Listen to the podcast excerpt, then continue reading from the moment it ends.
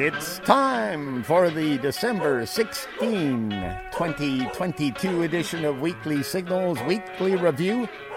A personal recollection of the last 168 hours of history, broadcasting on Underdog Day from the University of California at Irvine on KUCI 88.9 FM. I'm Nathan Callahan. And I'm Mike Caspar. And as always, the inventor of the Elon Musk chew toy, Mahler, the fake news dog.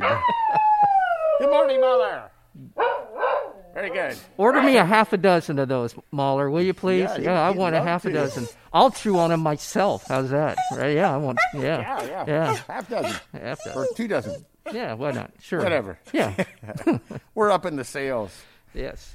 Today we'll be talking about Firmageddon, the cancer vaccine, the last 747, Thomas Pynchon, and even more than that.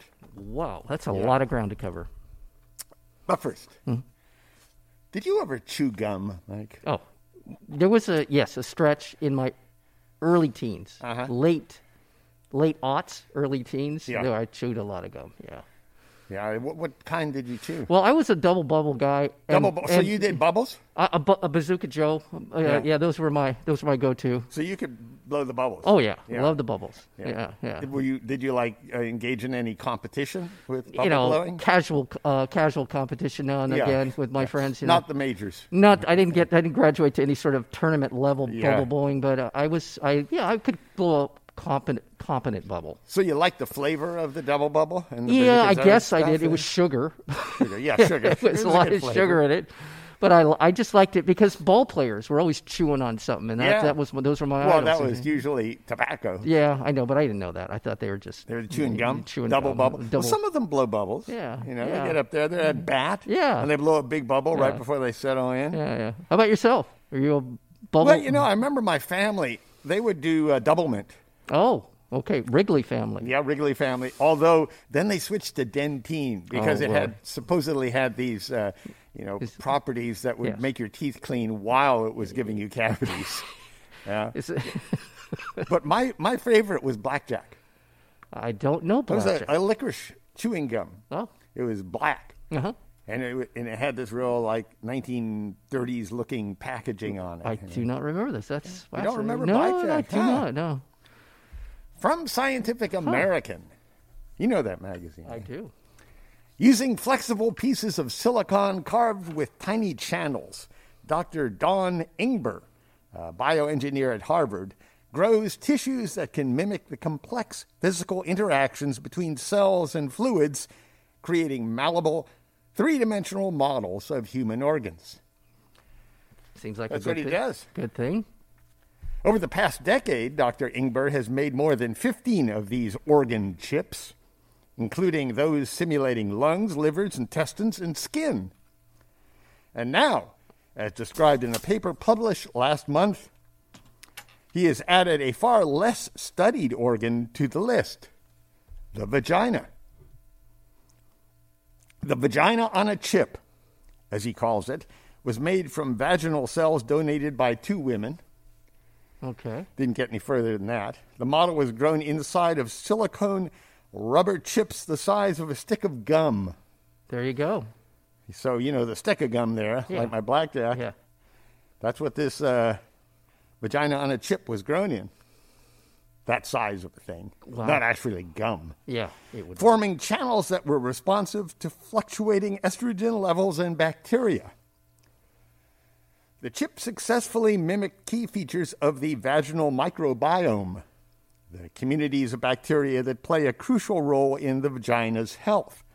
Researchers are optimistic that the tool could offer a better way to test treatments for bacterial vaginosis This is fantastic. an infection of harmful microbes in the vagina, which affects an estimated 30% of women every year. Wow. The chip is more realistic than other laboratory models of the organ, Dr. Ingber said. This walks, talks, and quacks like a human vagina. That's what he said. That's him talking. Yeah. Yeah, Mahler. Yeah, Mahler. He yeah. wants one of those. Yeah, he he said it. We didn't. Okay, Yeah. so yeah. Uh, wow. Well, you know, it's just a quick comment on the vagina. Yeah. You know, there's so little, until fairly recently, so little science and medicine concerning that very vital organ, and it, Yeah. it's taken a, do, a male-dominated medical field a long time to finally really Yeah. pay attention to what they should have been a long time ago. Yeah, I'm glad you brought that up. Because speaking of the vagina, mm-hmm. from BBC News, you've probably seen a snake's forked tongue, but it's not the snake's only forked body part. Okay. Male snakes have forked genitals called hemipenes. Hemipenes. Okay. That look like a bit like pink cactuses. Okay. So if you were a snake, you'd have a pink cactus where your Yeah. penis is mm-hmm. right now. Mm-hmm. But now, in a paper published this week, scientists provide the first proper scientific description of the hemiclitoris, hmm. Or the bifurcated clitoris in female snakes. So they got two. Some snakes. well, just like their tongue, apparently. Okay, they got like this little okay. uh, organ that's, Okay. that's like uh, bifurcated. yeah. The study also challenges a long standing bias, as you were saying, in biology, linked to cultural attitudes and a dearth of women in the field that has left female sexual anatomy woefully understudied in many species. Yeah. Yep. Good. Yeah, not only do snakes have hemiclitoris, but the organs also contain nerves and erectile tissue, suggesting they serve a reproductive function and are not merely vest- vestigial. Right. No, it is not hanging out there. Yeah. For There's no a reason Yeah, here. for no reason. Yeah. If subsequent research confirms the presence of a functional clitoris, it could challenge the assumption that snake sex is coercive, as they're thinking now. In Really? other words, a male Yeah. just Just forces himself. Now we can consider whether mating in snakes is not about coercion, but instead about stimulation and seduction, said Megan Fowle, a author of the study. Maybe there is something that males are doing that makes the females more inclined to participate. What do you think about that? Uh, So, so what we're saying is there are snake charmers out there. Could be. Yeah. Mrs. Fowell's study of the hemiclitoris began when she noticed there were reams of publications describing the many shapes and sizes of snake hemipenes. Uh, you know, the snake, the male genitals, but only scant mentions of female snake sex organs. Scant mention Scant mention. and not much research. not many. Not many papers. Now that more researchers are exploring the female side of things, we get to know more about the details of what's really there. Gotcha. Well, good. Yeah. Yeah, science is good. We're off to a bang here. We, we, we are. We are. Yeah. no. If this news makes you want to chew gum, may I recommend a donation to KUCI instead? Just go to kuci.org. Your generous donation is how we stay on air. Commercial free, free form, free speech radio, KUCI 88.9 FM. Yeah, Mama. Good boy. Mm-hmm. From The Guardian. The famous Hollywood roaming mountain lion known as P22 is drastically underweight and was probably struck and injured by a car, wildlife experts who conducted a health examination of the big cat said. You've seen him in, in the paper these days. Way back in the day when I worked for Public Works, P22 came up. yeah. A few times. I think 2012 was the uh, year they, they uh, ran across him. He'd been like two years old then. Yeah. Yep. Yep. But lately he's been in the news a lot because he uh, snagged that uh, chihuahua up uh, near the Hollywood sign. Yeah. Well, I didn't know that. Guy was walking his dog late at night. He actually was walking two dogs. Chihuahua was kind of stra- uh, straggling. And there's actually security footage of the mountain lion sneaking up behind them and grabbing the chihuahua. Oh, God, what a P22. trauma. What a trauma. Well, It's for the it chihuahua. snack. Yeah, for the snack. I mean, for the, yes. Sorry. yes. for the snack trauma for the snack. snack trauma. Snack trauma, yeah. The male cougar, whose killing of a leash dog, that's right here, uh, raised concerns about its behavior, probably will not be released back into the wild and could be sent to an animal sanctuary or euthanized, depending on its health, the California Department of Fish and Wildlife said. Nobody is taking that kind of decision lightly, spokesperson John Traverso said. He added the agency understood the importance of this animal to the community and to California, and he also said we recognize the sadness of it. P 22 was captured and tranquilized on Monday in the Los Feliz neighborhood near his usual haunt of Griffith Park. Mm-hmm. Tuesday's examination found the cat had an eye injury, probably received from being hit by a car, and more tests would be conducted to determine if the animal suffered additional head trauma. A computerized uh, tomography scan, that's where they do it in layers, you know, one by one by one. They build up like little slices. Mm-hmm. Anyway, this computerized tomography scan is scheduled for later this week to look into other possible chronic health issues that may have caused P22's decline. P22 was first captured in 2012 and fitted with a GPS tracking collar as part of a National Park Service study. The cougar is regularly recorded on security cameras strolling through residential areas near Griffith Park. P22 is believed to be about 12 years old, making him the oldest Southern California cougar currently being studied. Most mountain lions live about a decade, so he's already oh, I didn't realize quite that. old. Okay, okay. This is an old cat, and old cats get old cat diseases. Deana Clifford, the senior wildlife veterinarian with the department, said. Any of us who have had cats at home have seen this. You know, the thing about P22 is, as you mentioned, they've been tracking him. It's been helpful in understanding his where he goes, why he goes to certain places and become kind of a symbol for the encroachment of civilization on wild areas, wildlife areas. Uh-huh. And um, it sounds like uh, P22 might be near the end, but uh, it's just one of those things. He's, he's become famous across Southern California. I should put a GPS tracker on you. Yeah, you don't want to do that. You know, uh, there's a there was a spotting of a mountain lion in Mission Viejo near an elementary school yesterday, mm. and they've shut down the school uh, for today. Mm. There's that. Mm-hmm. And right here, not too far from where we're standing, mm. many years ago, uh, I think I've told the story before, but uh, a mountain lion jumped on the roof of our home, and I could see him through the window on the second floor there, walking around on the roof. It was quite exciting. I bet. He looked in the window right at he, he thought, hmm. Snacks. Yeah, exactly. From the Oregonian, fir trees in Oregon and Washington are dying in record breaking numbers in 2022, according to research conducted by the U.S. Forest Service. They died in record breaking numbers in 2022. Called Firmageddon by researchers, it is the largest die off ever recorded for fir trees in the two states. In total, the Forest Service observed fir die offs occurring in over 1,900 square miles in Oregon and Washington. Oregon, however, was the hardest hit, with over 1,700 square miles of forest affected. So, by far more in Oregon. This year's numbers for the state are nearly double the acres recorded during previous die offs. Extreme heat, including last year's record breaking heat dome, is being investigated as a possible cause. When a drought event comes around, or this heat dome comes along to exacerbate it, it basically weakens the entire forest to a point where the insects and the diseases start to work in tandem, and this pushes a tree over the edge. Yeah. Trees could not be more important to our survival. Yeah? The loss of trees will spell the doom of humanity. Now, the loss of trees? The loss, a significant loss yeah. of trees, will will hasten our demise. Yeah.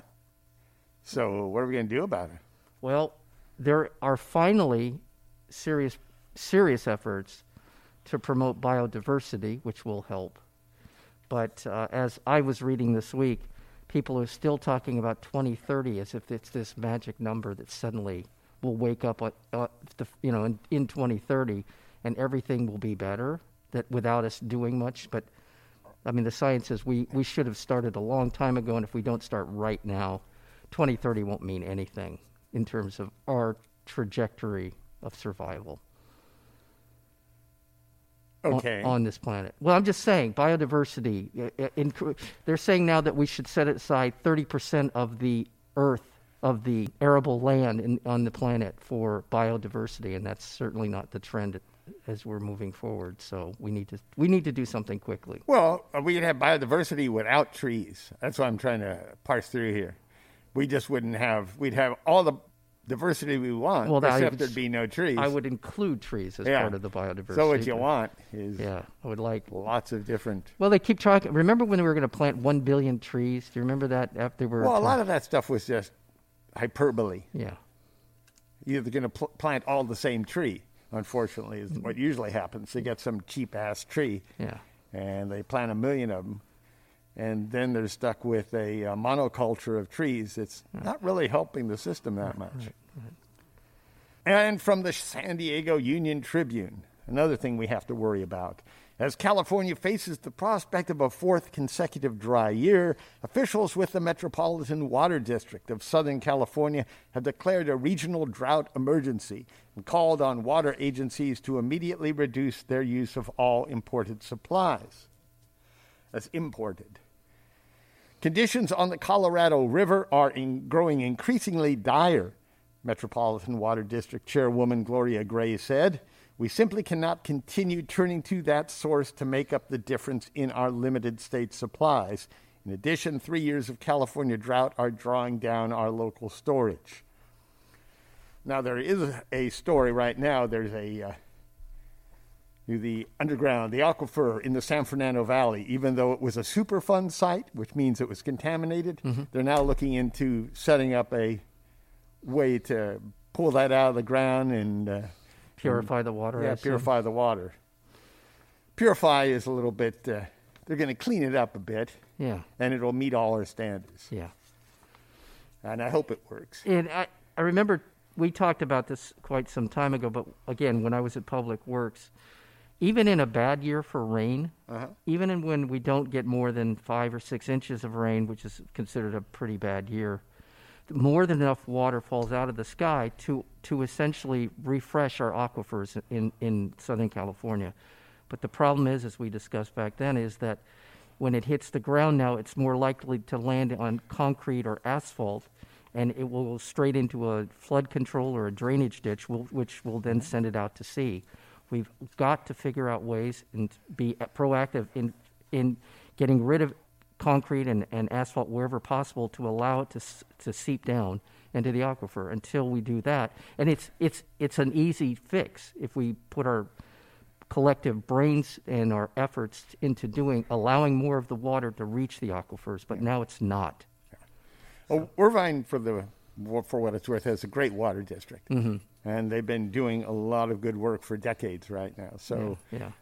I'm not saying all the runoff is going in the right place, but we do have this Peters Canyon wash Mm-hmm. running through the center of the city, or pretty much through the center that Yeah.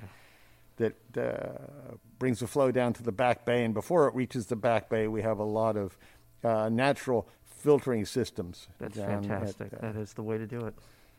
Officials said the call for conservation in Colorado River dependent areas could become mandatory if drought conditions persist in the coming months, which some experts say is likely. By April, the Metropolitan Water District will consider allocating supplies to all of its 26 member agencies, requiring them to either cut their use of imported water or face steep additional fees.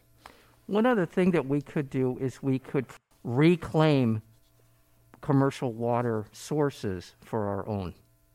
In other words, companies who are pulling water out of the ground to sell us plastic bottles of water, Yeah. we, sh- we need to do something to stop that from happening. Well, and the other thing, too, is I see a lot of agriculture leaving California. Yeah, I, I, and I don't know where they're going to go. I mean, they're they're building farms in Alaska right now. Right. Yeah. Well, they're building a lot of farms inside buildings now. Oh, it's true. Yeah, So there's a lot of ways to do this. I just it will, it'll change our economy. It'll turn everything around. But this is where we're going. This Yep. is where we're headed. Yep.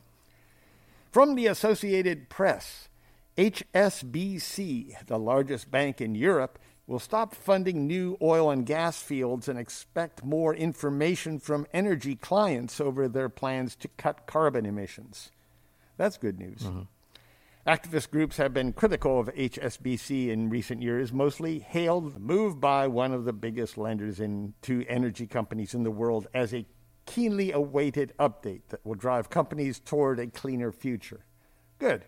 Yeah. And HSBC is among the biggest banks to confirm it would not support oil and gas projects that received final approval after the end of 2021 a move the International Energy Agency has said is needed for the world to reach net zero emissions by 2050.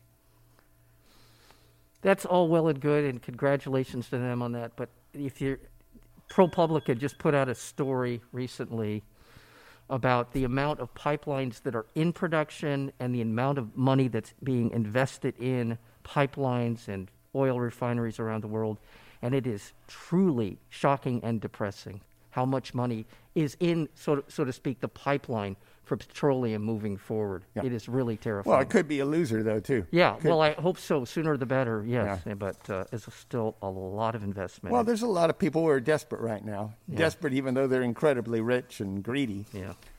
They're, they're desperate because they're afraid of losing their lifestyle or whatever it is they're afraid of losing instead of just uh, helping, helping us out to find alternate energy sources, they're burning oil. Shame on them. Mm-hmm. Shame on them, Mahler. That's right. Give them hell, Mahler. Mahler, Mahler's been. Yeah, yeah, yeah, yeah. We got it. We got it. Mahler's been over there on the phone. Sales on the uh, Elon Musk Chew toy are just I know. I can tell he's on the phone just picking up orders after orders. Thank you for calling in with the orders for the Elon Musk chew toy. Well, I can see over there he has a little uh, uh, board yeah. where he's keeping track yeah. of how many sales he has. Yeah. And as of right now, he is getting more sales than Trump's NFT. wow. Yeah.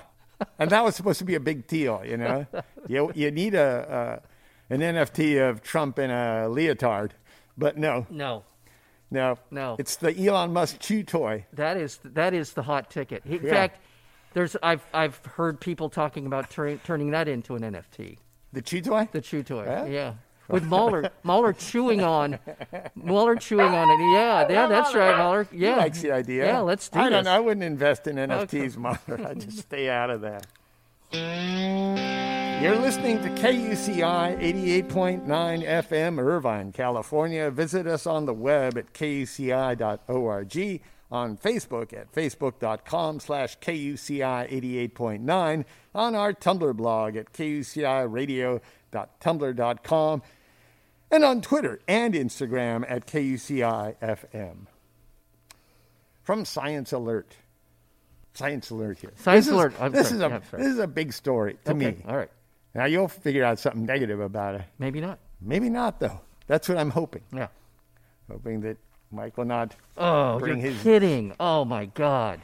Scientists studying fusion energy at Lawrence Livermore National Laboratory in California announced that they had crossed a long awaited milestone in reproducing the power of the sun in the laboratory. Mm-hmm. Scientists have for decades talked about how fusion, the nuclear reaction that makes stars shine, could provide a future source of bountiful energy. The result announced on Tuesday is the first fusion reaction in a laboratory setting that actually produced more energy than it took to start the reaction. So they got a plus on the energy side of this. If fusion can be deployed on a large scale, it would offer an energy source devoid of the pollution and greenhouse gases caused by the burning of fossil fuels and the dangerous long lived radioactive waste created by current nuclear power plants. Yay! Yeah, I'll say. Within the sun and stars, fusion continually combi- combines hydrogen atoms into helium, producing sunlight and warmth.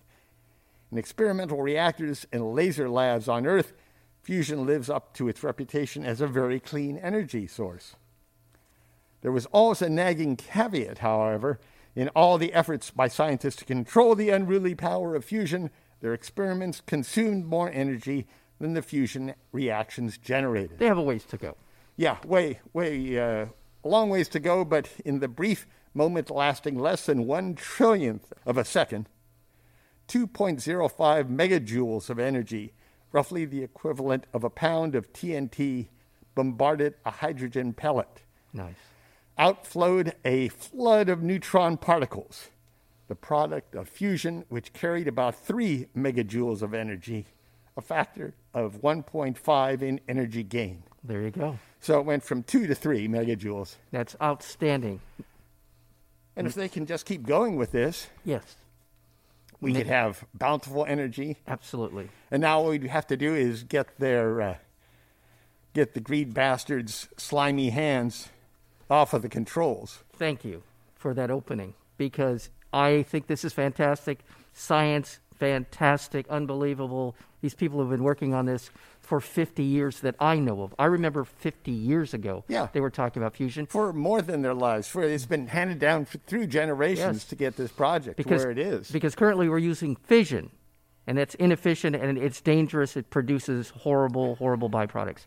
My only problem, and this is truly the only problem I have with what you just said, the, the sooner we get away from centralized power sources and decentralize our power sources, our ability to generate power, I think the better off we'll be. And that's the that is the promise of renewables: is you decentralize the the power that you need to live your life. That's the only downside that I would see in all of that.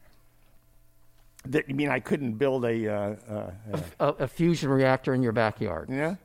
I, if you know what, it probably will. There'll probably be a, a home kit. You know, one of those Uh-huh. popular science home kits. For there is a 14 year old. I remember reading about this a couple of months ago, who was working on a fusion reactor in his garage. There you go. Yeah.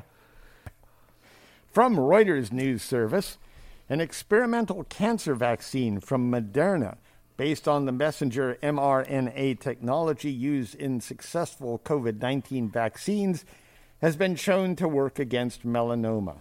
Really? Yeah. A combination of Moderna's cancer vaccine and Merck and Company's immunotherapy Keytruda cut the risk of recurrence or death of the mostly deadly skin cancer by 44% compared with Keytruda alone in a mid-stage trial. The study is the first randomized trial to show that combining mRNA vaccine technology with a drug that revs up the immune system would offer a better result for melanoma patients and potentially for other cancers. The Merck Moderna collaboration is one of several combining powerful drugs that unleash the immune system to target cancers with mRNA vaccine technology. In general, cancer vaccines are kind of a tipping point, and there are going to be, probably be more, a lot more vaccines coming down the pipeline in the next five years. Yeah. So we got a melanoma one. We might have another kind of cancer vaccine. Yeah. We're on the uh, uh, on the cusp of something big here in uh, pharmaceuticals and Yeah. medical solutions to problems. Two areas of science and medicine that are really seem to be bearing fruit. One is you mentioned cancer. The other one is Alzheimer's. Yeah. They've, they, as we talked about several months ago, the, uh, the, suspect, the, the, the thought to be origin of, of Alzheimer's, the reason for it turned out not to be true. Well, they're they're testing that right now, but they, they have doubts about it, serious doubts okay, about it. Okay. And now there's research now, and I just read about one yesterday, in which they can put these. Um, they think they can put these little nodes in your brain that that essentially stimulate parts of your brain. There you go. And and and they, they Can I get one of those no right now? Yeah, no kidding. And well, in each individual, the area where memory is the pre- the prevalent uh, function is different in every in a lot of people's brains. It, it can be in different parts of the brain. So the challenge will be to find those areas, To sti- find your memory find your memory in there somewhere, and then stimulate it. and stimulate it. Sounds good. From space.com, a rocket carrying the surface water and ocean topography satellite blasted off from Vandenberg Space Force Base today. This is Uh, I'm having trouble with Space Force Base. you know. Uh huh. I always didn't. I never did like that name. I don't either. Space Force. It sounds sounds forced. Yes, it does. Yeah, I mean, It sounds yeah. If I didn't know, empty, but, yeah. if I didn't know better, it's, it'd be something I think Trump came up with. Yeah. When SWAT, that's what we call the Surface Water and Ocean Topography Satellite, SWAT or SWOT, SWOT. S W O T. What do you think? SWOT, I guess. Swope. Yeah, that sounds right. I like SWAT better, but what are you going to do? When SWOT reaches its destination 553 miles above Earth's surface, a new era in the study of climate change will begin. The satellite will be the first to survey almost all of the world's surface water, allowing researchers to consistently track the volume and movement of every ocean, river, lake, and stream on the planet. This joint mission of NASA and France's National Center for Space Studies is supported by a unique alliance of Earth scientists eager to answer key questions about flooding, climate patterns, and our future water supply. The satellite will be able to see through storm clouds and accurately measure the height of floodwaters when terrestrial gauges are submerged. If a country refuses to share information about its water usage along a river, the spacecraft will be able to provide it instead. Wow. That's amazing technology. Yeah. Scientists say the $1.2 billion mission has the potential to change our understanding of Earth's water as significantly as the microscope changed our view of the human body. Previous satellites have monitored either oceans or fresh water, one or the other. Mm-hmm. SWOT surface water and ocean topography, will be the first to observe both at the same time.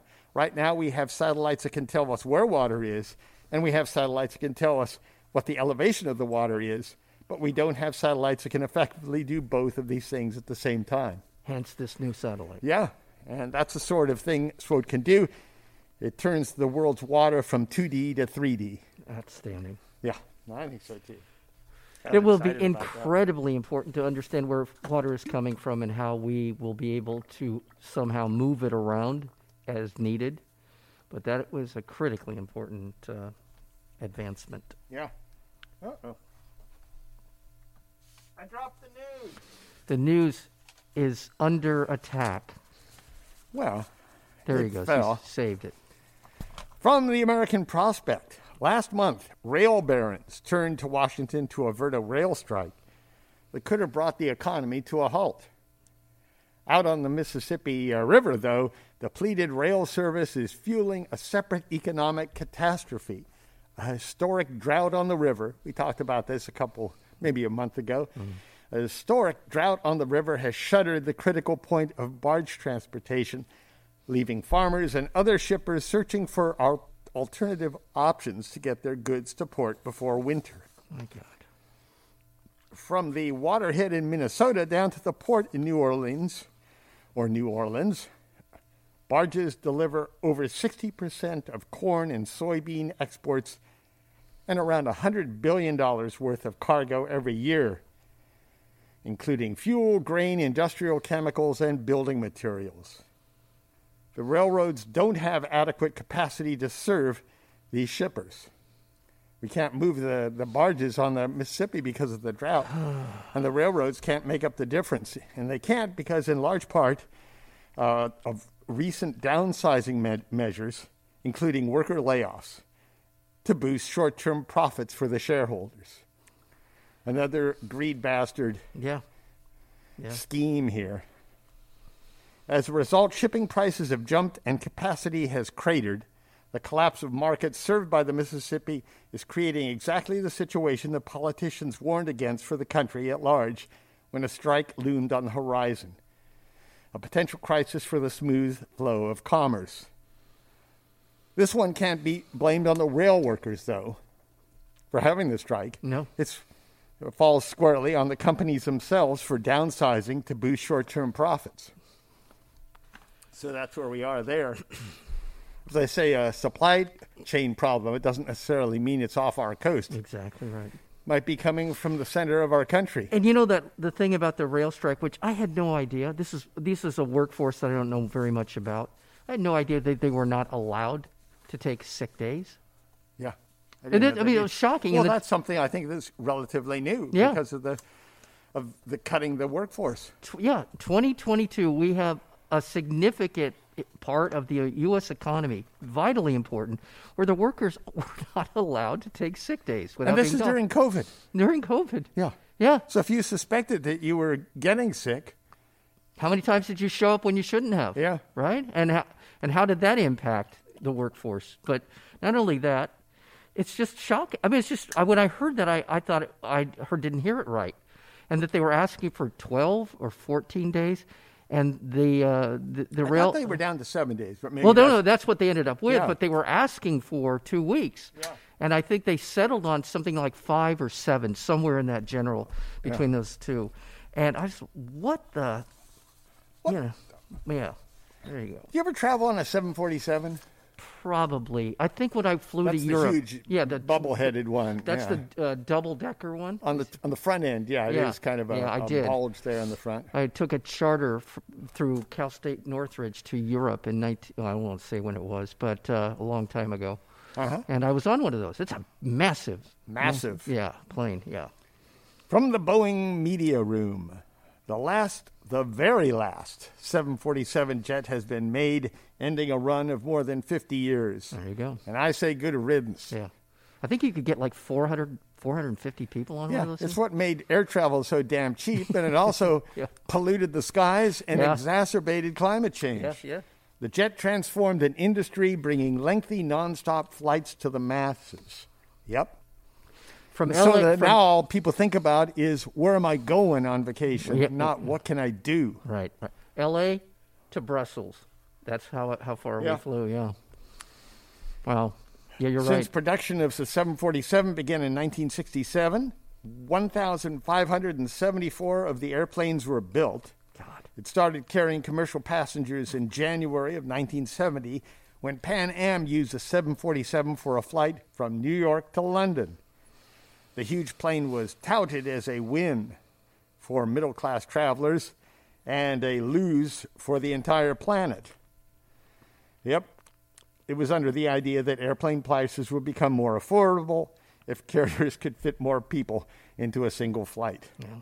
But that dyna- dynamic changed in later years as the aviation industry saw a growing pre- preference for smaller, more fuel efficient planes and less focus on crowded hub to hub flights. So they just put more planes up in the air. The 747 is entrenched in U.S. lore, providing the basis for Air Force One, the official presidential aircraft. That's true. Yeah. Another modified version carried the Space Shuttle. Oh, that's right. As lasting as the 747's legacy is, Boeing says it was first produced in only about 16 months from start to finish, reflecting the combined work of thousands of, thousands of employees. The 747 was the first jumbo jet, and we mean jumbo. That's what it says here. And we mean jumbo. We're not just talking jumbo. No. We mean jumbo. We mean jumbo. It was a uh, six story tail. Yeah. Yeah. And when it was introduced, the plane's 225 foot length dwarfed existing airliners. From the New York Times When a massive police department warehouse burned, troves of evidence gathered over decades disappeared in a towering column of smoke, along with the possibility of justice in untold cases. Debris scattered outside the Erie Basin Auto Pound in Brooklyn's Red Hook neighborhood could only hint at the legal significance of what was lost to the three alarm blaze. The waterfront compound had held everything from souped up vehicles seized from reckless drivers to forensic fibers from decades old murders and cold cases. Really? Yeah, in addition to the property damage, the fire may have destroyed the hopes and dreams of uncounted innocent people, said civil rights lawyer Ron Kuby. Fire officials said everything inside was either lost or damaged. The storage center contained items like sensitive DNA evidence from burglaries and shootings, as well as vehicles, motorbikes, and e bikes. The destruction of forensic evidence from generic information on clothing to paper trial transcripts could be catastrophic for people relying on it to appeal verdicts, Oh my God. as well as for inmates making exoneration claims. Oh my God. Oh. Here's a nice little one. From Los Angeles Times Thomas Pynchon, the famous reclusive postmodern novelist known for intricate, cacophonous great American novels, has decided on the institution that will house his papers and make his life known to the world, and it's in Southern California. The Huntington Library has acquired the archives of Pynchon 85, that's how old he is now, a collection of transcripts and drafts of each of his novels, handwritten notes, correspondence with publishers, and research. In all, 48 boxes packed with Pynchon's writings will be archived and available to scholars at the library in San Marino by the end of 2023. And I would imagine they'll have a, an exhibition there in a few years. I'm hoping by 2025. That's kind of the way it went with Bukowski when they got his papers. It was a few years, and then they had a very nice little exhibition. Did you get through Gravity's Rainbow? I got through everything. Pynchon, whose kaleidoscopic Gravity's Rainbow is often compared to James Joyce's Ulysses, simply because it's so damn long, was a major influence on generations of authors. His novel V, published in 1963, won a William Faulkner Award for the best first novel. He wrote much of Gravity's Rainbow, his third and most celebrated novel, while living in a duplex in Manhattan Beach, which became the setting of his 2009 novel, Inherent Vice. When a CNN reporter tracked him down in 1997, Pynchon said over the phone, My belief is that recluse is a code word generated by journalists meaning doesn't like to talk to reporters. yeah, I always like that about authors, and I think it's changed so much recently, and I think it sucks mm-hmm. that you have to go on talk shows mm-hmm. And sit in front of a desk in bookstores and sign books off, and it's just turned into. Well, that's marketplace. I know, but it, yeah. you know, yeah, I know. There are so few authors now that can really just lock themselves up and write, and that was the the great romance of being a writer. I think, mm-hmm. not to turn into a marketer, but to to write. Anyway, I digress. So, being the host of Film School, Mike. Yes. You like narratives or documentaries? Documentaries. Huh. What about narrative documentaries? Documentaries are increasingly becoming more hybrid than ever before. Introduction of mm-hmm. animation into the storytelling, reenactments. There are a so number they're of trying things. to make them narratives. They're trying. They're they're moving into that realm, and some very successfully, and some not so oh. obviously. Well, our good friend Errol Morris was yes. one of the first to, to yeah, do that with uh, Thin Blue Line. Yeah, exactly. And he did it, what, 50 years ago, 40, 50 years ago. And finally, from Live Science, a new study proposes that an 11,000 year old rock cut relief in southeastern Turkey is the oldest narrative scene on record. Archaeologists discovered the curious carvings on built in benches within a Neolithic building about 80 miles east of the Euphrates River. Measuring roughly 3 feet tall and 12 feet long, the newly discovered rock cut relief showcases two leopards a bull, and two men, one holding a snake and the other grasping his penis. Whoever carved the wild animals accentuated their dangerous pointy parts the leopard's teeth and the bull's horns. But according to the study, exactly what this narrative was meant to convey is lost to time. I don't know about that. I'm not so sure it's yeah. lost to time. I, I, I, say, I say the message is uh, hold on to your penis. You can subscribe to the Weekly Signals Weekly Review podcast at weeklysignals.com. Weeklysignals.com. Subscribe now.